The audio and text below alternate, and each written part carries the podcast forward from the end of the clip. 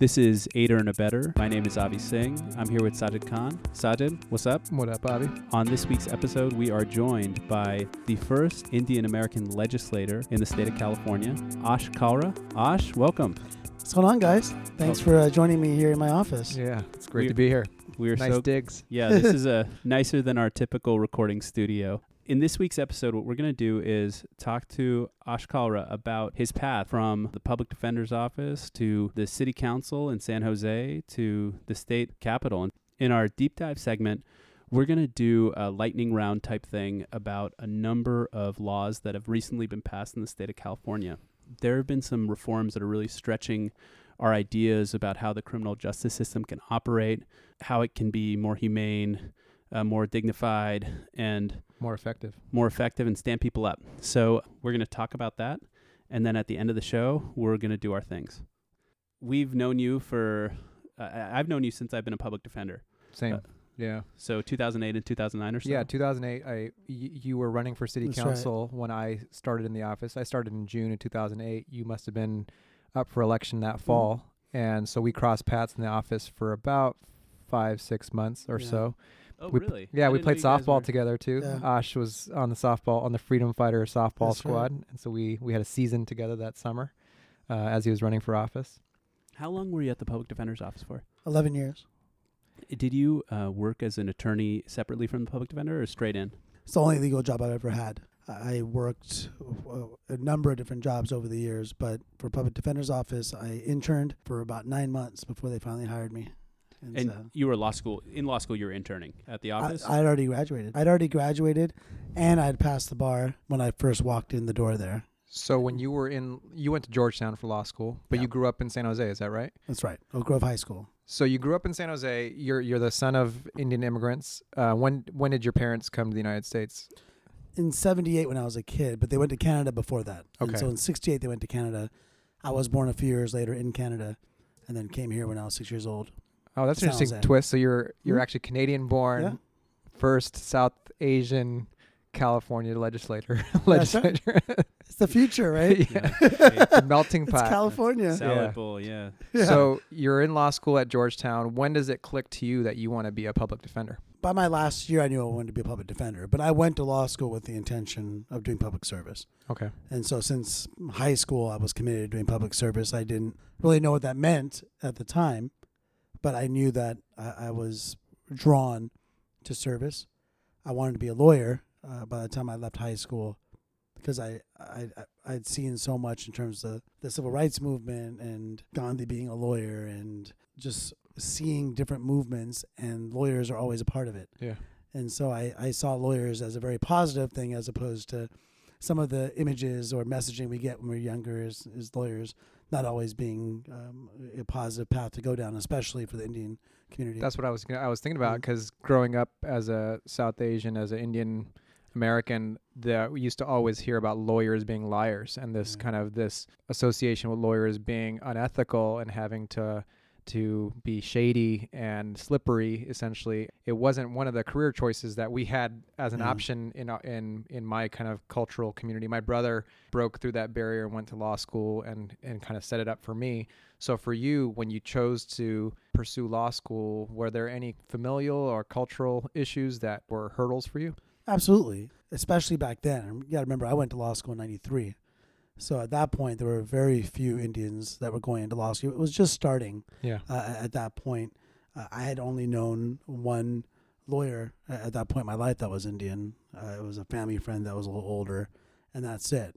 It was an unusual path. I was the only one in our entire group of family friends that was going to law school as opposed to the sciences or computer science or uh, going to become a doctor and what have you. So it was definitely a unique path. I will say this though, because when I was in undergrad, I was majoring in communication. I really liked journalism.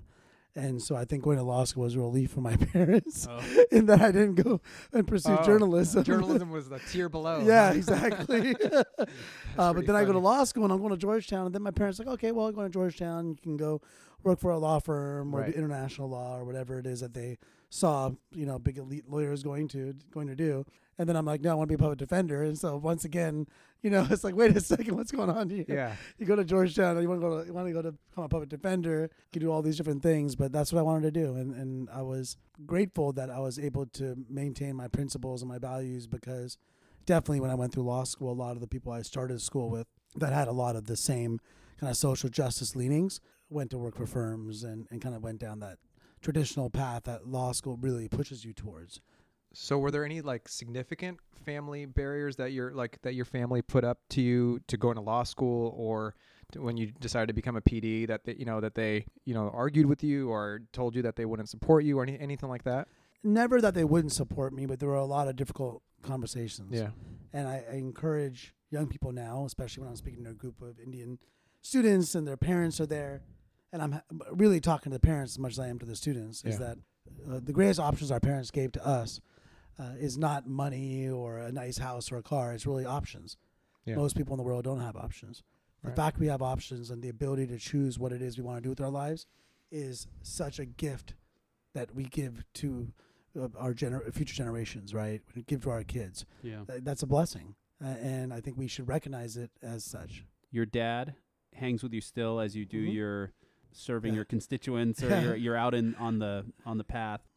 Was any part of that in him when you were telling him about going to the public defender's office? Was this part of you know this interest in you doing social justice? Can you trace it to anything he's into? I, I trace some of it just to my upbringing and spirituality, and you know, my being raised Hindu, and a lot of it really stuck with me. And, and the parts that stuck with me really are the aspects of service and not being connected or attached to material things, Hmm. And doing work for uh, the work's sake, doing good work, not worried about the results. Those are all things that really, really stuck with me in terms of values. So I definitely attribute learning spirituality and Hinduism uh, in, in terms of some of those tenets that really stuck with me to my father, um, who I used to spend a lot of time with.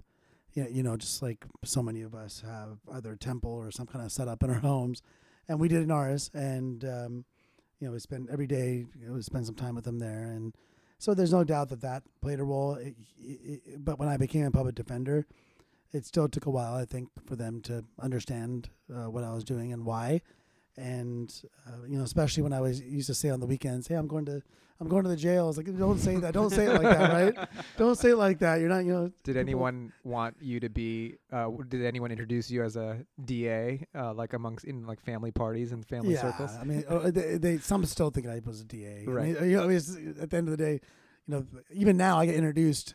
Uh, at events or what have you, it's like, oh, former DA. I'm like, no, no, no, no. Or folks think that, I'm, and you guys get this, I know, is that someday you'll be promoted to a DA, right? Yeah. and so, yeah. The when are you going to become a real lawyer? Yeah. exactly. The career path is public defender, DA, private, Private attorney, attorney. then judge. yeah. Right. Uh, you know, a lot of my parents' friends they say, "Oh, you know, Avi's at the DA's office."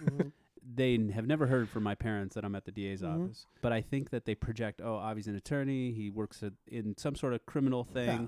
He's a good guy, Yeah. and so He- he's a therefore he DA." must be a DA. It's like a, you know, just a connection, right? Yeah, it's not like an intentional diss. Yeah, I not at think all. that they don't know what a public defender is Right. first of all, and they just know you're working in the criminal courts. And on TV, you know, the heroes are all the DAs ninety percent Right. of the time, right?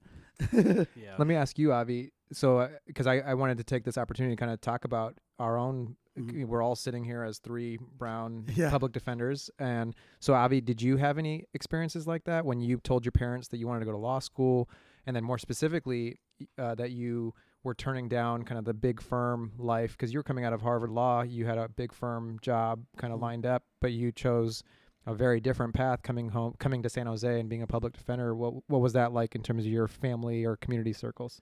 So descriptively, I know that like there's a lot of resistance like in the culture towards being a public defender. I haven't experienced that personally. Like it's been max supportive of what we do and max supportive of decisions to do public defense. The the pressures I always felt were internal. It was about being pushed towards one thing, you know, kind of environmentally at the law school. Yep. And I remember just feeling a lot of despair reading my admissions essay. And it was about like the opportunity to get this tool to put to work for people, right? It was about getting this tool to help people with. And then it's like, what have I been doing in terms of my summers, in terms of my job interviews, in terms of my beliefs about what's valuable? That wasn't because my parents said you have to go do intellectual property law, right? Right. It was Right. it was my own thing. Mhm. Um, when the moment came where th- I had a choice, it was like go to this firm or take the job of the public defender. I felt all the support. It was you That's know, so. I, I just you know that's that's my experience. Yeah, for me, my my mom's biggest. Con- my mom was all in on service. We grew up in a similar uh, kind of with a similar background to you, Ash, and in terms of uh, living faith through service, Mhm. idealizing Gandhi. Actually, I wrote my personal statement about Gandhi. But my my mom's biggest concern was health benefits. Like, yeah. so when I got the job up in Contra Costa County's public defender's office as a, a post bar clerk, and then coming to this county, I didn't have benefits, and that was like my mom's biggest thing. Is like because Yeah. for our family structures, it's all about having Yeah. uh, a roof over your head, having benefits for yourself and your family, and so taking that kind of sacrifice of not having health benefits to do this work, that was like the biggest thing to my mom. But then once we got past that hurdle and I got health benefits, and then my mom, my mom got to see. That was the end. That was the end of it. Yeah, I was like, pre pre Affordable Care Act. right and then uh, since then like my mom is like my biggest fan in terms of the work that we do it's really kind of an honor that we're doing this work and kind of exposing this work to our communities Mhm. because they didn't they didn't know Yeah. the value of public defense and so many people don't know but our communities in particular yeah. don't know and don't know how important it is for people of our backgrounds to be in the, the public service right. fields and being in the courtrooms and and changing narratives of, of humanity. So it's it's it's special to be a public defender, but I think it's even more special in a lot of ways to be a Indian public defender because of how few of us there are. At the end of the day, th- if we want to live the values we're raised in, uh, being raised in a South Asian household, and these are values that I think that all of our families instill in us. And that's the interesting thing is that the the values of selflessness and the values of, of communal thinking, thinking about others, is how we're raised. And yet, you'll see our community so much focus on all the material stuff and being and pushing, you know, our kids in that direction, or or or really putting on a pedestal those that have all this wealth and money. But in, in actuality, when it comes to who we are at the core, that's not who we are, right? And so, even with your mom saying, "Well, healthcare," and focusing on that makes sense. The same reason why I think a lot of our parents push us into the sciences. That's what provided stability for them, and that's really what it's about. As long as you're okay and taken care of, you can do whatever you want. As long as you're stable, as long as your health is good, and you can put food on the table, mm-hmm. then do what you want. But you know, anything short of that, then they worry for that reason. And then the extreme is they just want you to, to, to show off and all that aspect of our community, which obviously is a big part of it too. Yeah. So you start you were working at the public defender in San Jose in the 90s to the mid 2000s. Yeah, 97 to 2008. Were there any other Indian public defenders? Not when I was there until a few years in. Um, Sarita Shah had come in and she was there uh, for a little while, and then um, b- b- until she got there, I was the only one. I was told that prior to me, there was an, an Indian American woman that had been in the office years prior, and that I was only the second one uh, to be in the office. Yeah, it's it's interesting because I mean, so our community there's a large Vietnamese population, there's Mhm. a large South Asian population. We will see these extremely diverse jury pools, and to have a person who's not just a member of the criminal defense bar, but somebody who's actually in court all Mhm. the time, reflecting a part of that pool probably matters to the client population, Mhm. to the community members. Do you have any thoughts about that? Absolutely, and particularly with the Vietnamese Latino community, uh, it's imperative that we have representation both with the prosecutor's office as well as uh, the public defender's office that represents the community. And I think you've seen a great improvement. In fact, um, I, I give great credit to Jose Villarreal, who hired me in 1997. You can definitely see a, a shift in the demographics in the public defender's office uh, from that point onward and uh, you know, it was critically important. And the reality is that both in the DA's and public defender's office, there are some senior attorneys that didn't necessarily like that shift in demographics, right? And and, and uh, in the DA's office, I think that you've seen the intentionality, certainly under Jeff Rosen, of trying to guess, at least get more diversity in there, and it's critical that we do that. It's critical that we get people that are from here too, as much as we can. Uh, that was one of my uh, criticisms when I was uh, early on, especially in, in the public defender's office, a lot of the DAs were coming here from the Midwest and all that. There was no connection they Mm. had with California, let alone San Jose. And I think that makes a big difference. And so you want a community, you want any public service and every public ser- service, whether it's elected officials, county services, city services, to represent the community that surrounds them. And I think it's even more critical in the criminal justice system to have that life experience represented both on the defense and prosecution side. So you were in the PD's office for 11 years. Mm-hmm. Um, I'm assuming you cycled through a bunch of different assignments. Uh, any particularly favorite assignments uh, between felony trials, juvenile court, uh, ancillary assignments, things like that? So, so I'm a little odd this way. Uh, of the 11 years I spent, about five and a half of those years was in drug court. And I really liked it a lot. And I know there's a lot of attorneys that didn't necessarily like being in drug court. I felt I can actually do something uh, to change uh, my clients' lives. I would spend uh, every weekend in the jail, even on Prop 36 cases, visiting my clients. And Uh, just for our listeners, Prop 36 is instead of an incarceration for individual use charges, uh, treatment program and intensive probation, so people could Mhm. avoid lengthy incarcerations on even misdemeanor cases, year in jail on a Yeah. misdemeanor case, or they could get treatment. That's right. And so, even though I knew they'll be back in court in a week and a half and they'll get released, then I, I still would go and make an effort to visit, you know, uh, many, if not all, of my clients. I would just put myself in their shoes and, and say, look, you know, if that was my brother, if that was me, if, you know, I would want my attorney to come see me, and, and I want my attorney to really you know, walk through it with me there rather than in the courtroom.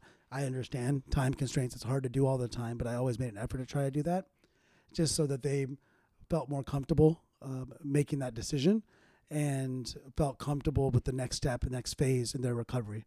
And there was great success we had in drug court, and I had such a great relationship with the judges, Judge Cherry, Judge Cole, uh, that oftentimes when they went on vacation, uh, they would essentially tell the judge coming in, "Hey, just listen to what Ash recommends," because he knew I wasn't going to take advantage of them not being there. And sometimes, not all the time, but sometimes the DAs in there were overly harsh, or the probation officers were overly harsh.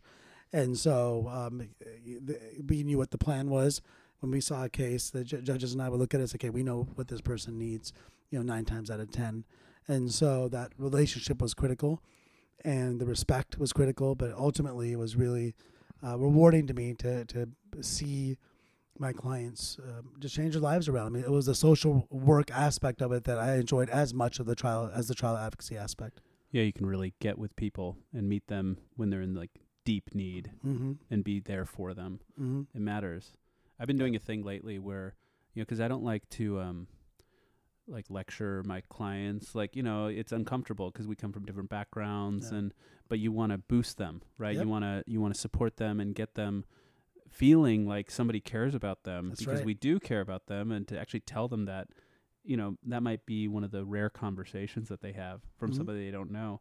But I've been making a, you know, sometimes I pick my spots. But the moment I start learning about my clients' families, if they start giving me information, I take all of that and put it right back with them because it's like Yeah. you've now told me that there's something to care about and fight for. That's right. You know, and when you were working in drug court, possession of just a regular amount of drugs, not for distribution or whatever, was a felony. Yeah. The three strikes law allowed for life sentences for people who commit simple possession as long as they have two strike priors. Yeah. What was that like? Insane. That's crazy. I imagine the pressure you have on a simple possession of, you know, three quarters grams of cocaine or something, and this person has a 25 to life sentence hanging over their head. A- And it was insane. It didn't make sense. It was immoral. Uh, it it still is in many cases when three strikes is applied, but back then it was really to the extreme. And the DAs would still make you go through the exercise of doing the Romero motion, doing a statement of mitigation, having them plead first, which you can imagine the kind of pressure that puts on the individual client to have to plead guilty, uh, facing 25 to life, and trust this guy they met. You. that, yeah, yeah. that that we were going to be able to do everything we can um, to make sure we get those strikes stricken and trust the process, trust the process that's failed them their entire life, right? And so um, I used to t- I used to really that was one thing that I really put a lot of effort in and, and took a lot of pride in was was uh, focusing on those strikes cases, statements of mitigation. I would visit my clients for hours on end and turn in 30, submit 30, 40 page statements of mitigation, m- most of it just being that person's life story. Yeah. I would know everything about them. I would I would personalize them so much. Uh, not even applied to more serious three strikes cases, and I had a decent record with it. I think because I was able to really get the judge to connect with the client. But in drug court, it was very scary. There was one case I had where they actually, the, the judge actually sent the client away for 25 to life on a drug possession Wow. because he got so frustrated with them because he kept messing up and he was lying and this, that, and the other.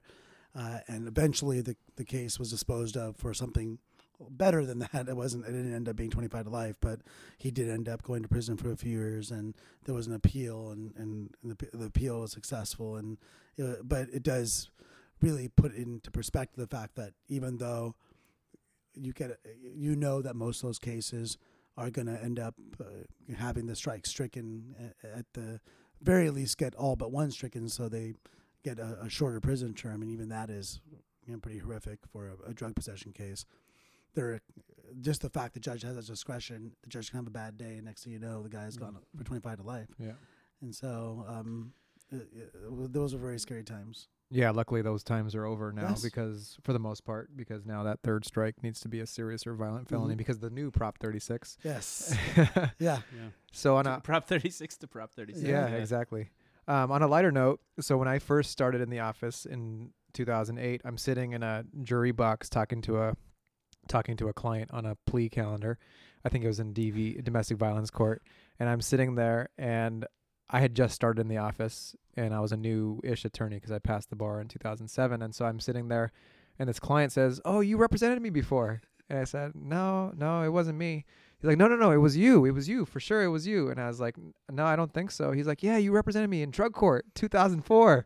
And I was like, Yeah. uh, no, it wasn't me. I was still in law school in 2004. Uh, you, you must be thinking about Ash. He's like, oh, yeah, yeah, Ash. Ash.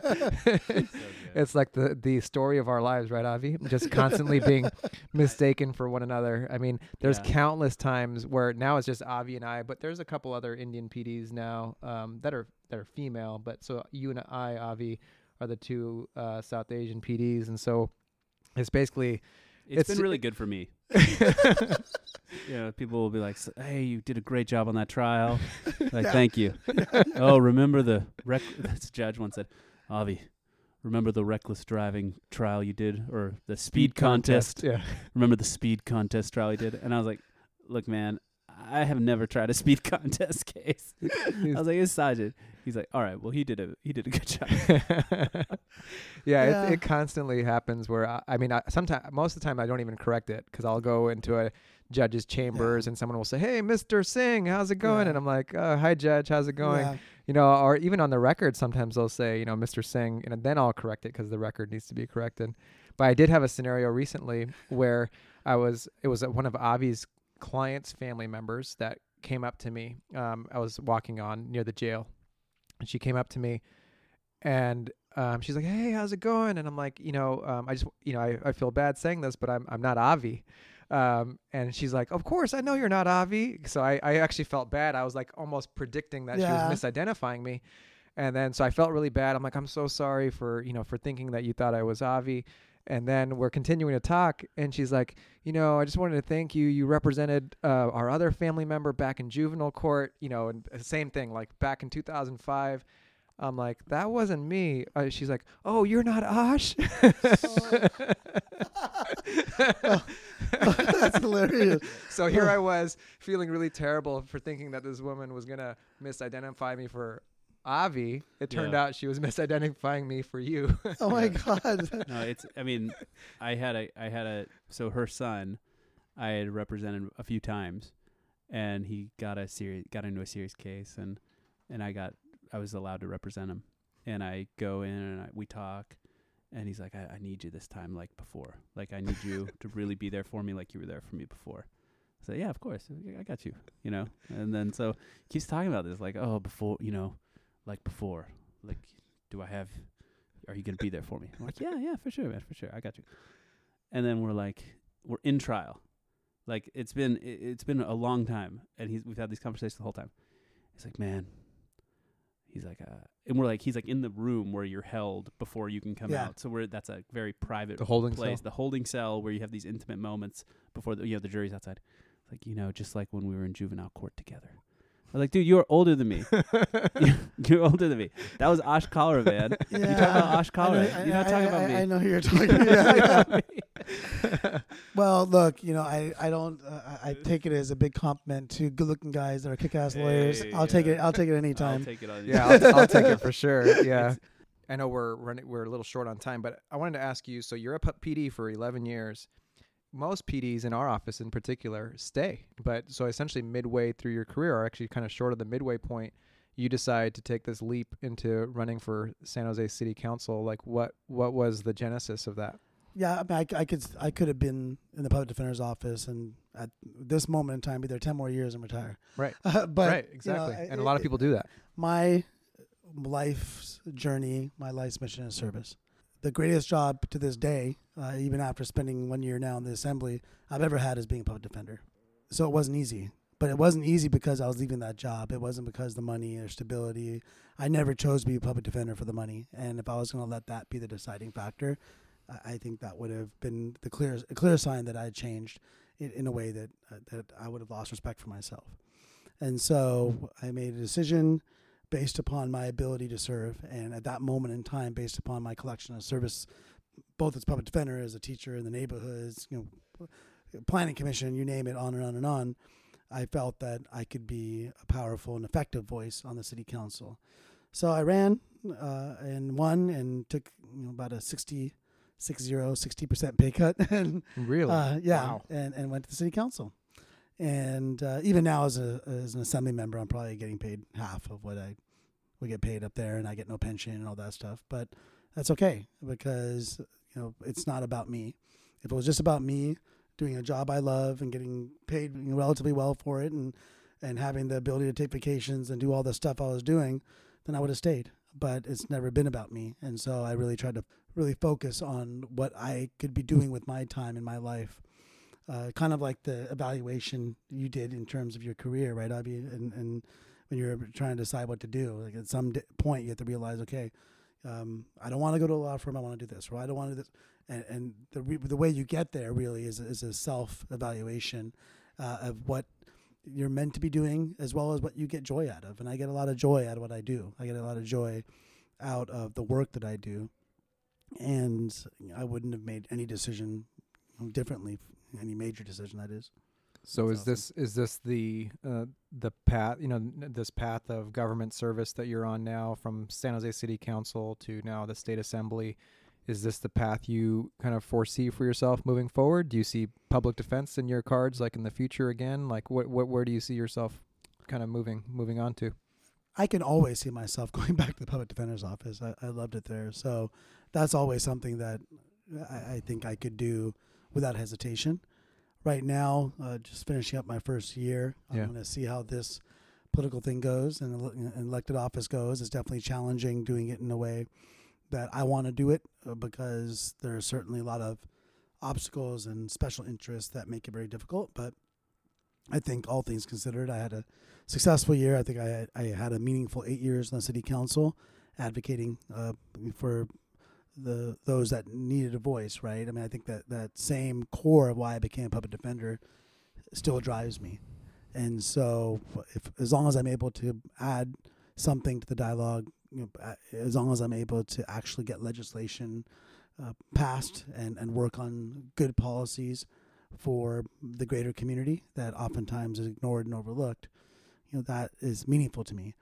I don't need to have a title next to my name. If there's something that comes up tomorrow where I think I can do something that will be even more impactful or maybe impactful in a different way that I feel is right at that moment, then I'll go do that.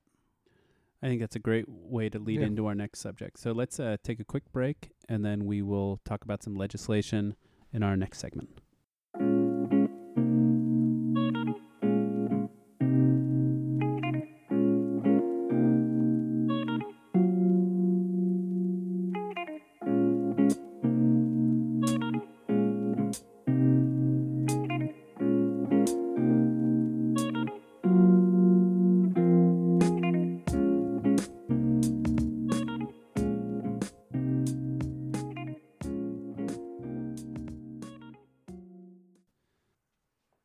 Right, we're back. On this week's deep dive, what we wanted to do is talk to Ash about uh, some big changes that have happened in the state of California. We have had this criminal justice system, it's been really rigid It's been harmful to the community in all kinds of ways that make sense in some ways that you really have to think about. And then over the past few years, there have been propositions passed by the voters, and now and legislation also. But there was a whole bunch of legislation passed in the state of California to improve this criminal justice system, to make it more just, and to make it more rehabilitative. And we wanted to talk to Ash about the changes.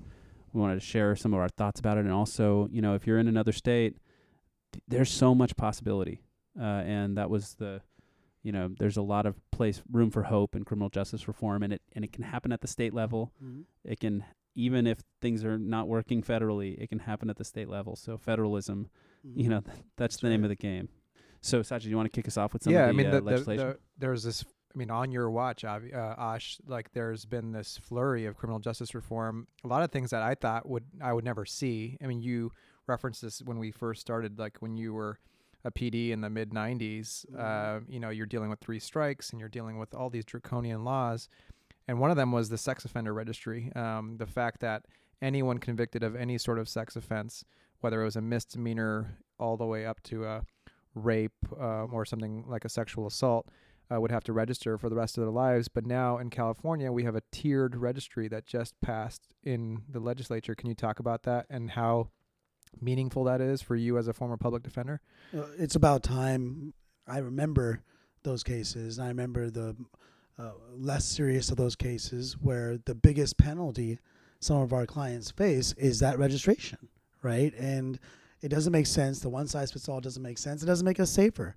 You want the real predator to be highlighted uh, of, those that are registering and not have it just lumped up with hundreds of others that have these minor um, uh, infractions, convictions, what have you. But it took a while to get the legislature there, right? Because what's happened the reason why we have the laws that we do that are so draconian up until very recently in the last few years is because it's always easy to be tough on crime. It- It's And much on more sex offenders in particular. in particular on sex offenders. And even when you look at some of the more recent moves that have relaxed some of the kind of mandatory minimums, what have you, oftentimes the exception is except for sex offenses because that's the third rail. Like, well, you can't touch sex offenses because you know everybody wants them to hang. But and an rea- example of that is it's a felony for a sex offender to sell weed Yeah, exactly. Which which makes no sense, but it's because in order to get some of those laws that relax some of the prior mistakes in terms of more aggressive criminal jurisprudence, you you have to be able to cut aside the sex offenders. So this was a big big deal Yeah. for us to be able to do this. And it was a great year for criminal justice. That's one example of many uh, bills that we passed that the governor signed. And the governor, I got to give him credit, he's going out with a bang when it comes to really sticking to his principles in fixing a broken criminal justice system. Uh, part of it was spurred by the fact uh, that we had the largest incarceration rate in the free world, and we were busting at the seams and sending inmates out of state. And uh, the Supreme Court of the state ordered uh, some of the actions because uh, we couldn't provide the health pri- provide health care uh, for the inmates as required, and so that was the initial kind of push. But Governor Brown has really been on point when it comes to supporting not just signing these bills. You got to remember behind the scenes he's supporting these efforts. Right. yeah And so that's kind of the behind the scenes, the work that's being done by a number of the legislators.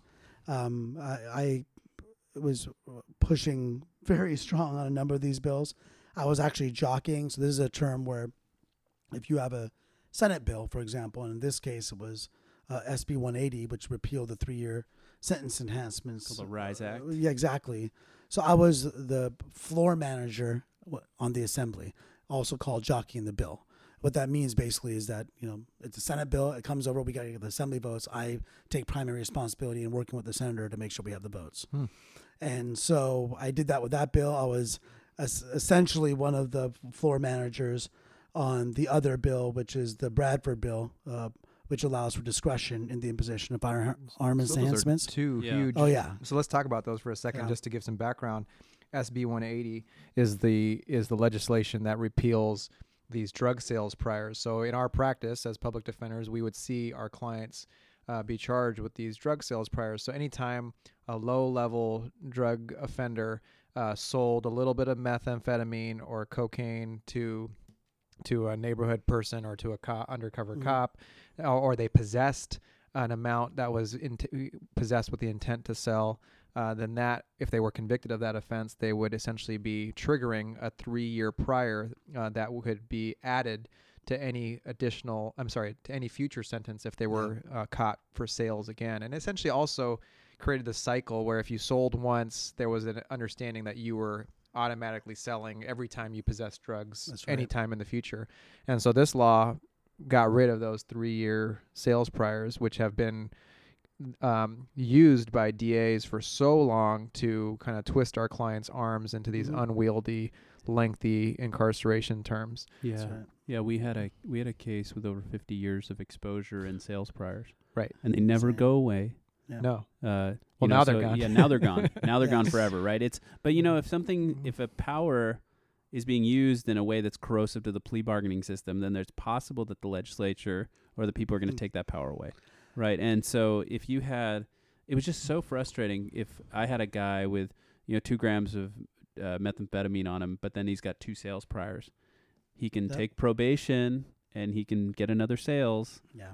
right? Or and he can do something like Prop 36, you know, Yeah. some sort of treatment court, or he can go to trial and face nine years. That's right. And it's like, is that the system that we want? You know, for I mean, if, as people, it's just common sense people. Is that the system we want for settling out uh, cases, or the pressures we want anybody to experience? This one was a difficult one because it took away the enhancement altogether, Mm. as opposed to the uh, Bradford bill regarding uh, firearm enhancements.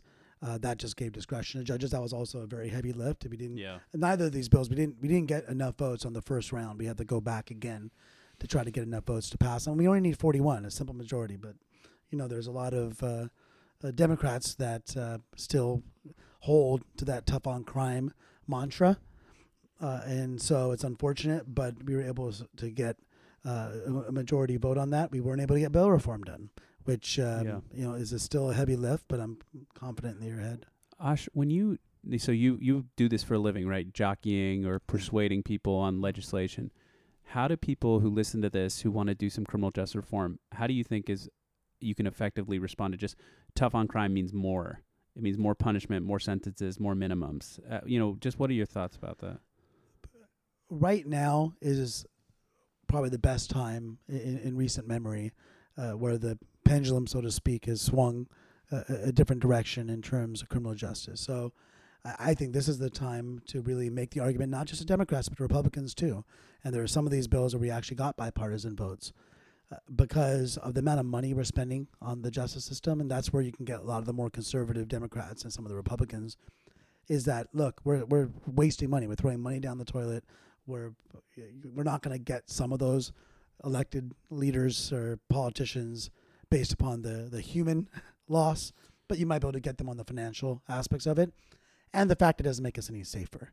And Yeah. so you know it's one thing that our you know senator used to say when she was a DA and Attorney General Kamala Harris. you know, It's not about being tough on crime or soft on crime. It's about being smart on crime, and I think that's a good approach for a lot of elected officials, is to really get to the facts. And I think there's an opportunity here where facts can outweigh emotion. And I think especially with what's going on nationally, where we're starting to see what happens when you allow facts or those that pursue facts to be neglected. I, I think that you see what we see nationally. There is a moment. Look, I mean the the Black Lives Matter attorney in Philadelphia just became the DA. So the, you know, th- just think about that for a second Yeah. where Yeah. we are, right? And so there's an opportunity right now. I would suggest, Shout out to Larry Krasner. yeah, right. I mean, it's it's, it's amazing. Come on the pod. It's amazing. Yeah, it's amazing, right? And uh, I think this is the time. This is the time uh, to do it. I think that uh, you definitely want to make sure that you organize, organize, organize. We had really great organizations that uh, were lobbying in Sacramento. You know, Common was up there. You know, meeting with a lot of these more moderate Democrats. who are on Common the, fence. rapper. Common the rapper, yeah. Did a, you know the night before um, a lot of this was coming up to vote. You know, he did a free concert you know, on C- Capitol Hill. Or Do you the- think that a podcast would help move juice any sort of bills? Well, I Just think if little- Common came on here, that'd be cool. no, I mean if you know we come up with the mics to sack, you know, do you think we can get any Sure. Look, it, it, it It's possible. Avi, I mean, you a free you- podcast? No, they could look, come. It'll be Avi, a free show. One of the things. Yeah. One of the things you told me. One of the things you told me uh, a few months back. Actually, it was at the South Asian Bar Association uh, Bar Association event. And I was complaining to you about this this issue with um, ages for age eligibility for Department of Juvenile Justice It's commitments. But we, we won't have to even get to the specifics. But you- I was complaining to you about this issue, and you're like, "Let's just go change the law." yeah. let, let's let in like for a long time we as public defenders or just community members in general would c- complain about issues in our communities uh, in a specifically with the criminal justice system Mhm. and didn't necessarily feel like we had an outlet Yeah. but here we are literally like Yeah. sitting with an assembly person we can contact you or our assembly person anytime and present to you our experiences as um, efficiently as ever I mean, we've never had this kind of direct line of communication with our legislatures where we can literally present law that's where prop 57 That's right. uh, uh, originated from too. It was it was from community members that just kind of started writing and started advocating, and then it now it's new law.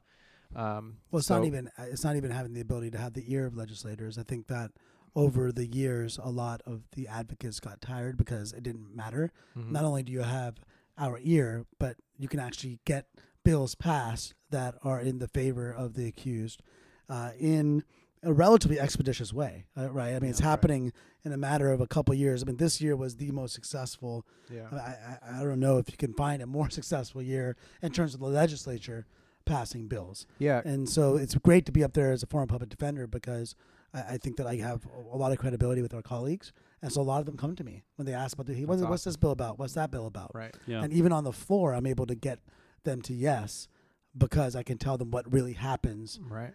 on the ground with bail reform, what really happens with Oh, individuals. And, I mean, and, and, you know, to, these to- these yeah. le- these changes are are groundbreaking. I mean, in terms of in terms of our national mass incarceration problem. So there's the there's the youthful offender parole, which passed in Mhm. previous years, but that so basically giving uh, essentially special parole consideration for offenders that committed serious or violent, uh, essentially serious felonies um, that were under the age of um, that were previously under the age of 23. Now it's been expanded to those that were under the age of 25. Right. Now we have a, a grant of elderly parole uh, right. for people that have served at least 25 years in prison, which is kind of what Avi and I talked about when OJ got paroled. We were talking about Just his whether or his not age. there should be provisions in the law that permitted for the early release of the elderly for both public safety and just kind of humanitarian Yeah. reasons. And then we talked about uh, th- there, there no longer being juvenile uh, life without parole, so right. giving the opportunity for those uh, who were under the age of 18 to uh, who were sentenced to uh, ju- to life without parole to get parole consideration after 25 years. The firearms enhancements Yeah. which were so set in stone. Um, I'm shocked that that legislation Yeah. Right. passed and now gives discretion to judges to impose um, alternative terms as opposed to the full uh, 10 or 20 year terms that Yeah. are imposed with with firearm enhancements. I mean, Yeah, when we you- talk if- about peeling back these Yeah. the infrastructure of our mass incarceration system, you, Osh, and the legislatures this year have essentially cut the, a lot of those things out from you know cut the legs uh, out from under that system and are really peeling it back. And I'm just so excited for what's to come because these are huge chunks. And the big ones about judicial discretion as practitioners, as people who are in the courtroom, you were practicing in Romero, which is trusting a judge to make a call. We have the system, and somebody's going to have to have power to make decisions. And if you have a robbery of a liquor store where the person has a gun in their hand, doesn't shoot it, doesn't even point it at anybody, that's a 12 year minimum case. Yeah. And nobody can do anything about it, Nope. really. and those It's numbers insane. were th- those numbers essentially forced our clients into really uh, You- difficult plea bargains. They had no leverage. You have PTSD, you have Yep. a traumatic foster care experience, you're armed by somebody older than you and sent Yep. in to do something, none of it matters. Nope. And so the legislature, by saying if a judge finds it's in the interest of justice, that it just creates an opportunity for advocacy to mean something. To for translate. context to finally matter as opposed to just the conduct. Absolutely. So I wanted to ask you, Ash, a couple questions. One is, uh, out of all this legislation we've talked about, what what are you most proud of? Like, uh, what are you most excited about um, in terms of what's passed or what's what's uh, what's changed, especially given the context of you being a former PD? I'm very proud of the criminal justice bills as a whole. Uh, all of them were heavy lifts, some more than others, but I'm glad I was part of kind of the core team to get them passed. Uh, I, I, in terms of the bills, uh, I did actually have a, a, a, jury selection bill that was passed, AB 1541, that that I worked uh, closely with the P- Public Defender's Office, with Michael Ogle and, and, others here in Santa Clara County, uh, just to give more ability for both prosecutors and defense attorneys to be able to do a more thorough questioning process uh, during jury selection. I, I, think all in all, there there is a common thread to my bills that I'm proud of, and I think they all speak to those that are struggling in our community, those that are struggling and trying to find a way to help lift them up. And so whether it's uh, those that are aging, um, those that are older, whether it's an environmental cause, renters. Uh, there's a common link that really, yeah. I, I, think, speaks to the the bigger issues that we have that lead one into the criminal justice system, right? Which is which is the reason why I went into elected office to begin with, is that I wanted to do whatever I could to keep more clients from ending up on your doorstep. Yeah. Can I? So one last question before we finish up. I know we're running short on time, but I, I, I feel like I would be remiss if I didn't ask you. So, what's the next frontier of criminal justice reform in the state legislature? I had some ideas. One is changing parameters of who of how long uh, uh juveniles can be sent to the Department of Juvenile Justice. Right now, the age cap is 23, and so essentially, perhaps even extending that to 25 or even older, so that uh, juvenile offenders that um, are that are accused of serious mm-hmm. or violent crimes that courts feel like they have more flexibility to keep uh, juvenile offenders in in juvenile facilities for longer others ideas that i had was wobbler robberies and wobbler drug sales offenses and what wobblers are are crimes that can be charged as misdemeanors or felonies and ash you know this and from your experience in drug court how many of our clients yeah. who are drug addicts mm-hmm. who are selling meth or yep. cocaine to support their habits they're not you know they're not uh, Scarface. They're yeah. not, you know, they're not uh, big big pig drug dealers, but they're Escobar. essentially they're uh, they're selling dope to support their habits, and but then they get saddled with these felony convictions for sales. I'd essentially like I'd like the possibility that there could be a scenario where uh, a judge or a DA could see those offenses, and we would bring them to light as a public defender and say, hey. This doesn't merit a felony. This is a low level offender who's selling drugs to support their habit. They're essentially an addict so let's give them a misdemeanor drug sales offense um, with certain parameters. Um, Avi, do you have any other ideas? Well, I just think that we have to look at probation ineligibilities, and we have to look at some of our probation eligib- ineligibilities in California are for drug offenders. Yeah, and it's just it's totally a remnant of the war on drugs, right? And I know it's still happening, but for Sajid just said there's the user person who's selling to support the habit the person needs treatment. And so that's a place that I see is ripe for attack personally. Mm-hmm. You know, we just got to keep fighting. If if you're listening, uh, fans of the Aider Nation, send us your ideas and we will we will send them to yeah. every we'll we'll shout them out from the rooftops. Yeah. Um, S- send them my way for certain. Uh, of course, we still have to finish bail reform. Yeah. Uh, it was made what's called a two-year bill, so it's going to come up again uh, when we get back and uh, we unfortunately were a few votes short, uh, which is a shame. But um, we're getting close, and I think uh, my voice being able to talk about the real life experience of what happens in the courthouse, because we do have former sheriffs and law enforcement there that speak from their perspective. And so, for the first time, to be able to at least have a voice that can speak to the other perspective while on the floor of the assembly, let alone in private conversations with my colleagues to really tr- talk to them about why this is important. But I, I, I, agree, especially on the drug stuff, and in particular, given the opioid crisis, there may be an opportunity to talk, especially about the wobbler, uh, to give opportunities to give even more discretion in the drug courts to really try to heal some of these folks that right, are ending yeah. up in the system. Yeah, what we're doing now hasn't been working, but we're doing better. Oh yeah. So that's we're the, the long road. All right, well, why don't we uh, take a quick break and then we come back. We will do our things.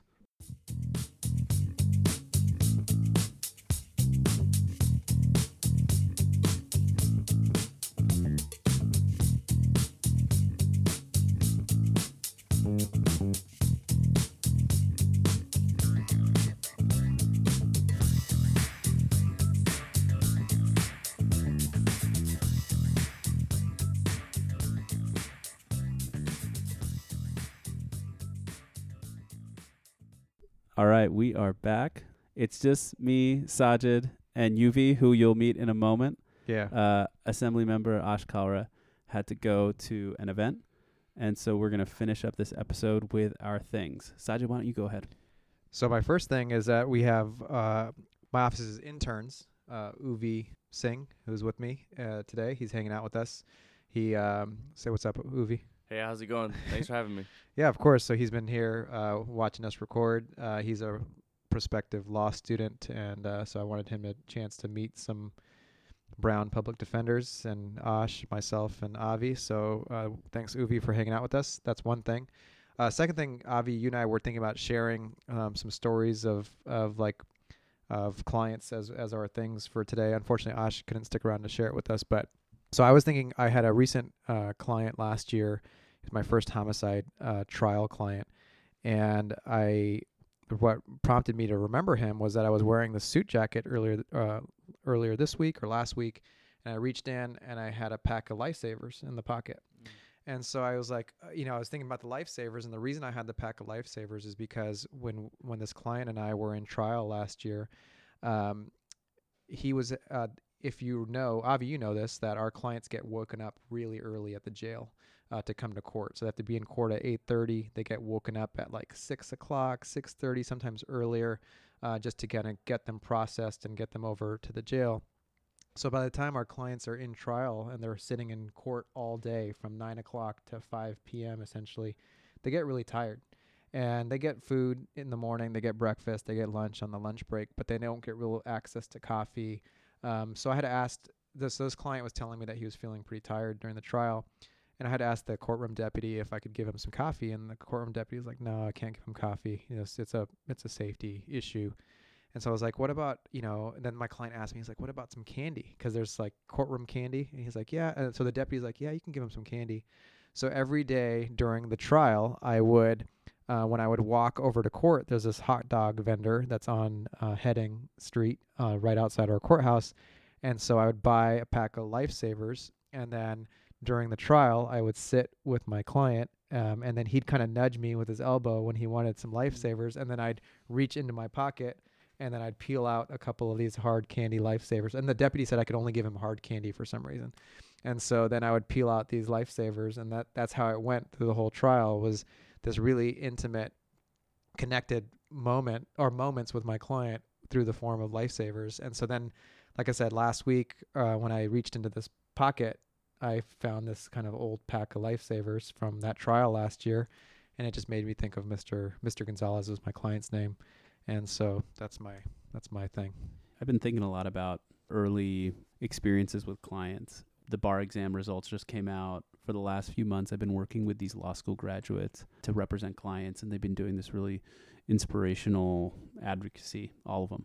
So I was kind of reflecting on my own experiences and wanted to share something. So uh, when I was a law student, I worked at a death penalty appeals office after my first year of law school, and I was just doing the sort of work that a person would give to a law clerk, like a high volume of documents to review, to find the needle in the haystack, or you know, determine there are no needles, right? Mhm. And uh, one of the cases they gave me was for this gentleman on death row. They needed to look into some aspect of his medical history, and so I went through all of his social history uh, that was prepared for the death penalty case for the trial because this is now appeal. He's now been condemned, right? Convicted and sentenced to death.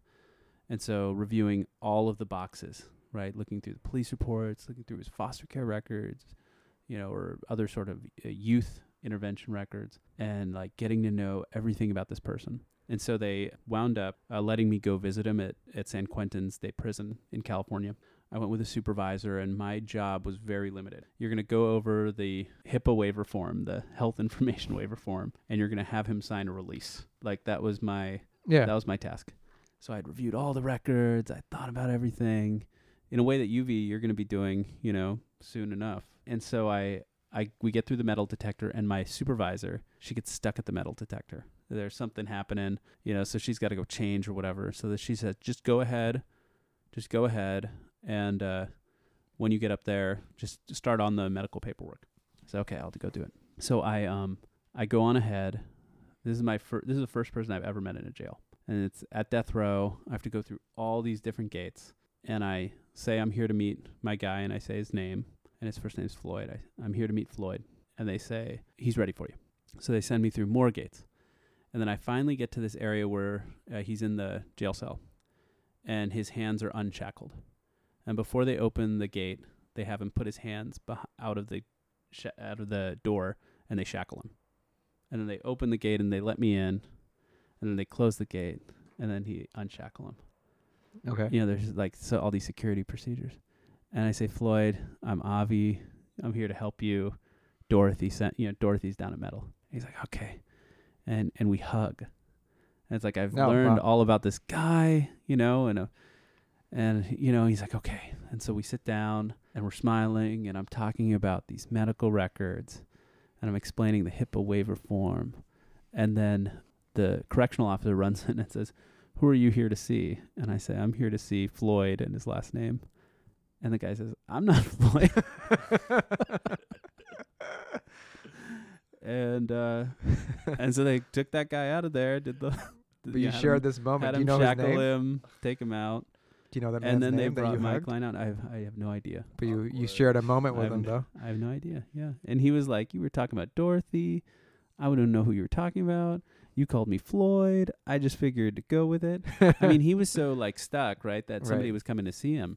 But it was definitely like I felt like I knew everything about this person right. when I met him, and I felt his. You know, I have no idea who that person is, but there was like all of this uh, humanity in that moment of meeting my first, you know, incarcerated client. So I, I just, you know, I think about these like it was such such a minor intervention, right, or interaction as a young future lawyer. Did you Uh, hug Floyd? no, I don't. I don't remember.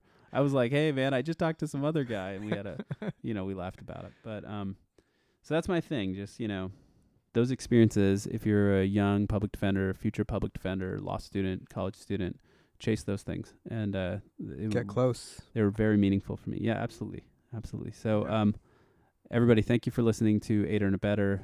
We will talk to you next time. Peace.